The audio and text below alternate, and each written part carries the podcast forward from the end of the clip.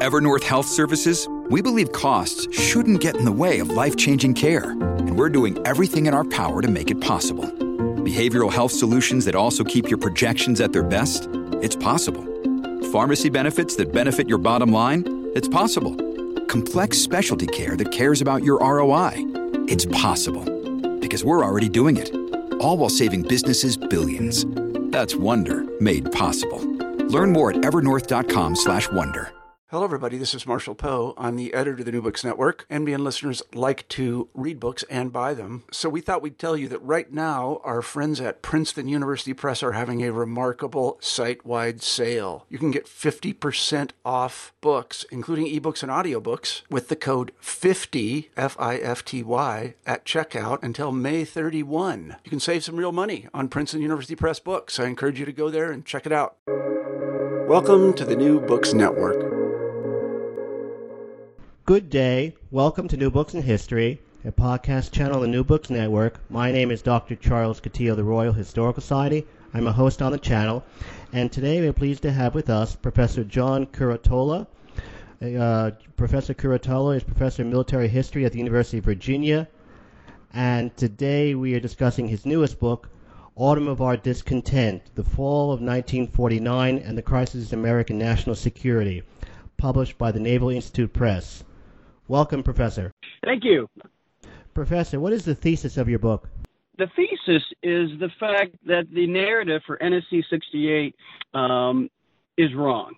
Uh, for most of uh, contemporary history, we look at the genesis of NSC 68 as the Soviet discovery or uh, realization of atomic weapons and the establishment of the People's Republic of China on August 1st, 1949. These two events occur within basically 30 days of each other.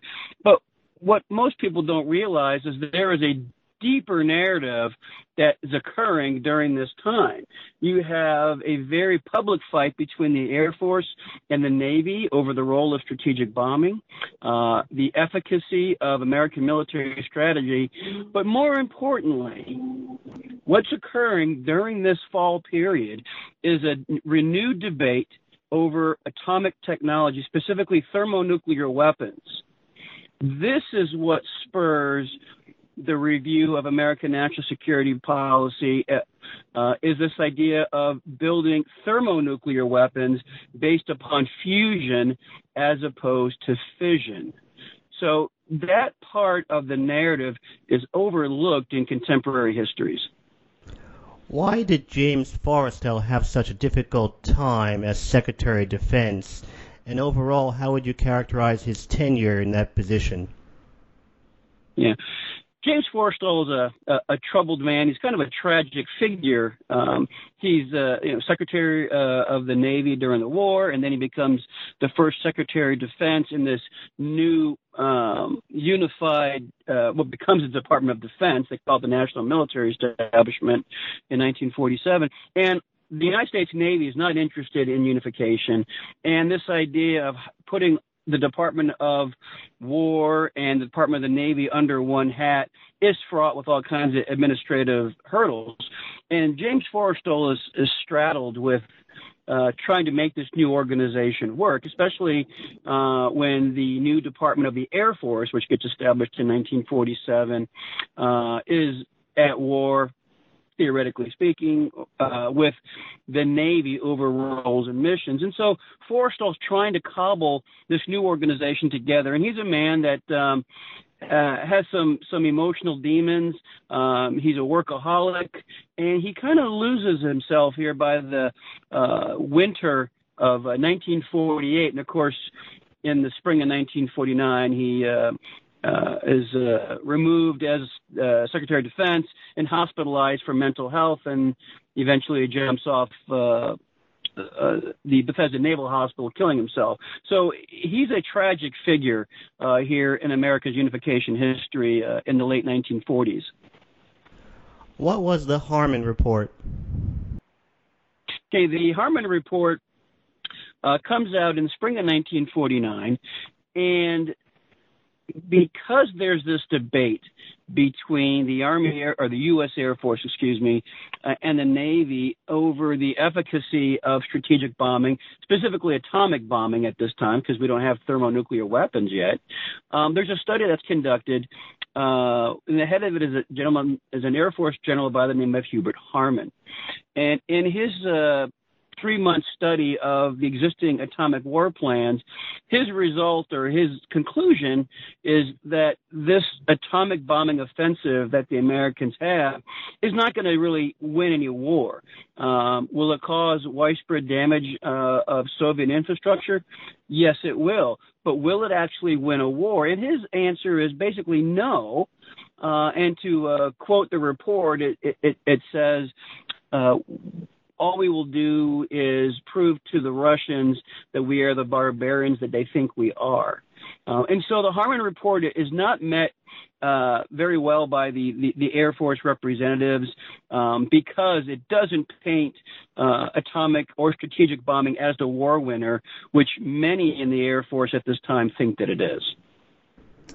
Uh, what were the origins of what uh, was labeled at the time and subsequently the so-called Admirals Revolt, and what was the outcome of that um, re- so-called revolt?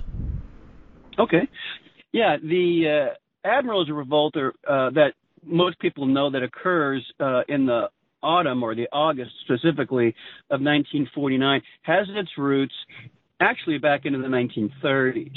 As air power becomes ascendant, as aircraft become more capable, uh, higher altitudes, range, speed, payload, there's a, a, debate be- between the Army Air Corps at the time uh, and the United States Navy as to who's responsible for defending America's shores. And of course, the Navy, this has been their traditional role for, you know, almost 200 years, um, since the inception of the country, actually. Whereas the Air Force now ascendant sees it as its role because it can reach out further and faster and intercept a fleet. Uh, so this is a, a, doctrinal debate in the 1930s. However, after the war, this debate is renewed because the Air Force really sees itself as the war winner. If you were to ask a, an Army Air Force officer in 1946, you know, who won the war, their answer would be, well, we did through strategic bombing. Um, and we know that now, looking back historically through the United States Strategic Bombing Survey, published in 46 and 47, that's not really the case. But it doesn't matter because the Air Force believes it. And so you have a renewed debate between the Air Force and the Navy. Uh, and both of them are arguing for their positions. They're arguing for their piece of the budget uh, and their roles and missions. And what happens is in the summer of 1949, the, there's a character in the Department of the Navy who writes a letter that falsely accuses the Secretary of the Air Force and the head of Vultee Corporation uh, of collusion, basically, to sell the Air Force the B 36 bomber that some people refer to as a $3 billion blunder. The letter is completely false. It's a complete fabrication. But there's a congressional investigation into the charges. And this starts in the summer of 1949 and it continues on into October. And what this really results into is the Navy pushing back against the Department of Defense and the new Secretary of Defense, Lewis Johnson, who's putting most of his emphasis on air power. And the Navy really feels slighted by this push for strategic bombers and intercontinental interception. Uh, and so the Navy pushes back. And there's testimony throughout the month of October that we refer to as the Revolt of the Admirals, where these gentlemen push back on the Air Force claims about being a war winner and the fact that air power is now the primary source of American combat power. Uh, and so this continues on throughout the month of October 1949, and that's what the result, the, excuse me, that's what the revolt of the admirals is really all about. Is this debate over roles and missions between the Air Force and the United States Navy? How did U.S. policy react to the fall of nationalist China? Yeah, th- that's an interesting debate. There are many people who want to continue supporting the Kuomintang and, and Chiang Kai-shek uh, and his efforts there to uh, fight Mao's Red Army. But most of the State Department representatives and the people who are really in the know um, about East Asian policies and specifically China realize Mao's going to win. Um, the way he has uh, embraced peasant populations and mobilized, you know, basically a fifth of humanity uh, towards his cause, they realized early on, as early as 1945, the writing's on the wall. Mao's going to win. Uh, however, there are those staunch uh, uh supporters of Chiang Kai shek who don't believe this, who don't think America's doing enough, that we should provide more money and more aid. And even Marshall, George C. Marshall, who goes there after his retirement from the United States Army, he goes there for a year and he realizes that this is really a losing proposition. But there are many Republicans uh, in Congress at the time who still want to support the Kuomintang and Chiang Kai-shek. And even Truman himself realizes that pouring any more more money into the Kuomintang, to use his quote, is pouring sand into a rat hole. And so when America withdraws its support from the Kuomintang, it creates a great political debate within the halls of Congress that America isn't doing enough to stop the stem of communism or the spread of communism in East Asia. But by October 1949, uh, most in the State Department within D.C., Washington, realized that this really is a losing proposition. So we need to, to cut our losses while we can. And of course, by the end of the year, Chiang Kai-shek is, you know, sitting on the island of Taiwan, which uh, is still there today as a, a, stronghold for the nationalist Chinese. So there's a, a, a whole argument between supporting arguably a democratic, loosely democratic regime against the spread of communism, and as we see it in 1949, monolithic communism. It's not, but that's not the narrative that the United States believes. Why were the American military establishments surprised by the Russian atomic bomb test of 1949? Yeah, it's a great question. Uh, what happens is, of course, the Russians are sending spies uh, into the United States, and they do penetrate um, the Manhattan Project uh, at various locations. And of course, their main spy. There's a number of them, but the one that really helps the Soviets move uh, in, in, terms of progress of atomic weapons is Klaus Fuchs. Uh, and Klaus Fuchs actually provides the, the Soviet Union with a schematic of how the Fat Man bomb works, the implosion design that uses plutonium. Well, he provides those to the Soviets. However, uh, the Soviet Union after the Second World War is basically prostrate economically, socially, militarily you know, uh, suffering 25 million people lost. And as a result, it really isn't in position to create a Manhattan Project. However, with what Klaus Fuchs provided uh, the uh, Soviets, and along with the published um, report that the U.S. puts out regarding uh, the development of atomic weapons. It puts out a public report uh, regarding how it developed it.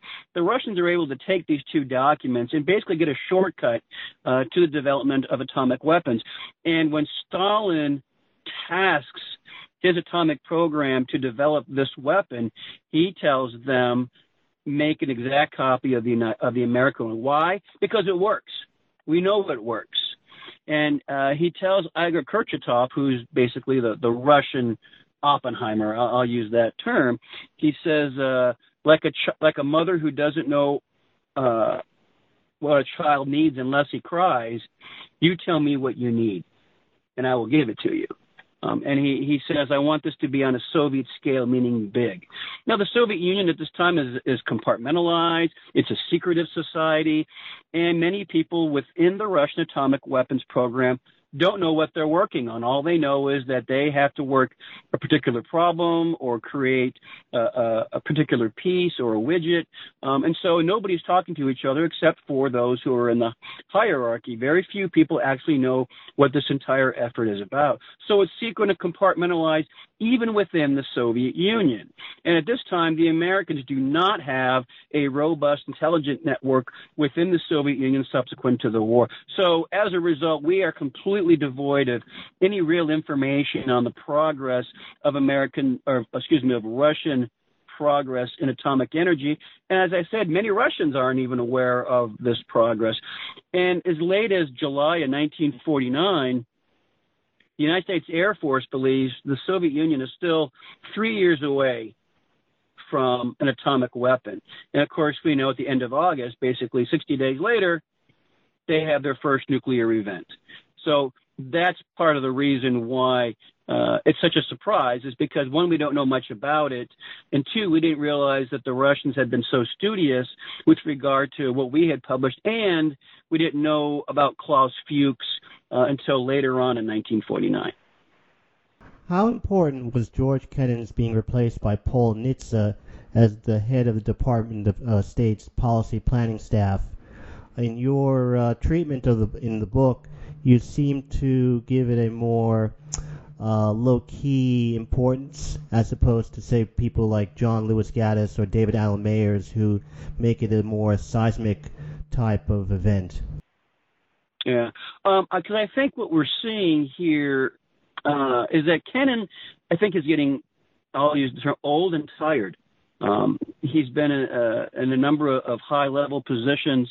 Um, of course, with his containment ideas, he's thinking more of containment in terms of economic and social uh, policies as opposed to military ones, whereas Nitze sees it more you know, in terms of, of a militaristic approach.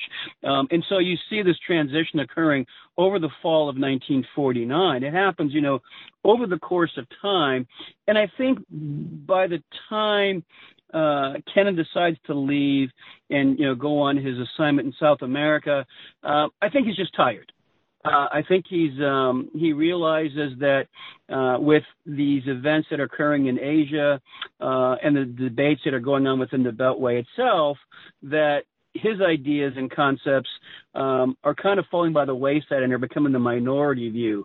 So as a result, he steps up, or excuse steps aside and allows Nitze to take over uh, and start driving the train with regards to American foreign policy. How did, I'm sorry, why did the United States go ahead with the building of the hydrogen bomb? Yeah, good. That that's kind of at the the crux of this whole development of NSC 68. Um, during the months of October, November, and December of 1949, an alphabet soup of governmental organizations are having a debate. The Atomic Energy Commission, the Joint Committee on Atomic Energy, uh, they're all looking at should we build this weapon? And, oh, by the way, is it even feasible? Because at this time, we don't know if thermonuclear events done by man can even happen. So this is a scientific question and a moral question. In 1946, there's a, a conference at Los Alamos that talks about the possibility of creating a thermonuclear event. And attending this particular conference in 1946 is no less than Klaus Fuchs. Now, as Klaus Fuchs uh, emerges as uh, a significant spy for the Soviets in the summer and fall of 1949, people begin to realize wait a minute, if the Soviets are ahead on thermonuclear weapons, i.e., fusion, they might hold a significant military advantage over the United States where it has only fission weapons. Now, the difference between a fusion explosion and a fission explosion is magnitudes of difference. Um, a fission-based weapons that we have in 1949 um, yield about 20 to 50 kilotons, depending upon the weapon and those kinds of things. However, with the fusion-based weapons, you're talking megatons worth um, of ex- uh, destructive explosive force. And so this becomes both a moral argument and a technological argument uh, during the, the fall of 1949. And that debate, that secret debate that most people do not know about during the fall of 1949, is really driving the train with regard to National Security Policy 68 because when Truman signs the document at the end of January 19 uh, or 1950, that's what he is answering. He knows about the revolt of the admirals and that problem that the U.S. has right now, but it's this thermonuclear question that forces him to say we need a complete review of American national security policy. And when his advisors come to him at the end of January, the question is basically a fait accompli. They walk into the office. Truman says, Can the Russians do it? And there's the crew that is there basically nod and say, Yeah. And Truman says, All right then. And he signs the document. The meeting lasts less than eight minutes. And because of that, you have a complete review of American national security policy. And from that, the U.S. defense budget goes from $13 billion in one fiscal year to almost $50 billion the next fiscal year. So there's an intimate relationship between the decision to go ahead with the hydrogen bomb and NSC 68. Absolutely. Those two things are inextricable. What I argue is on top of that question, the continuing narrative through the fall of 1949 with the revolt of the admirals, the questions of the efficacy of strategic bombing, all of these things are part of this larger uh, symmetry or synergy that comes together that pushes this narrative forward. And the important thing about NSC 68 is not so much thermonuclear decision, which of course we build. What's more important is this is a break from the American military tradition. From now on, the United States will fund a large peacetime army, or military, I should say. So, in fact, you would put less stress on the changeover from Kennan to Nitze than a lot of uh, other historians. Yeah, because I think Nitze is largely echoing uh, the prevailing thought at the time. I think he sees the landscape through the revolt of the admirals. I think he sees the landscape of thermonuclear weapons. Um, and so as a result, with these debates going on in the fall of 1949, he sees it as his mission to move this football down the field. And of course, he drafts NSC 68 with help from the Department of Defense uh, in the spring of 1950. And it languishes for quite a while until the North Koreans come across the border in June of 1950. And then it, for most of the Americans, it's kind of a fait accompli that, see, they are bent on world domination. See, we have to build a large military base upon what just happened in Korea. And of course, by uh, September 1950, Truman has approved NSC 68.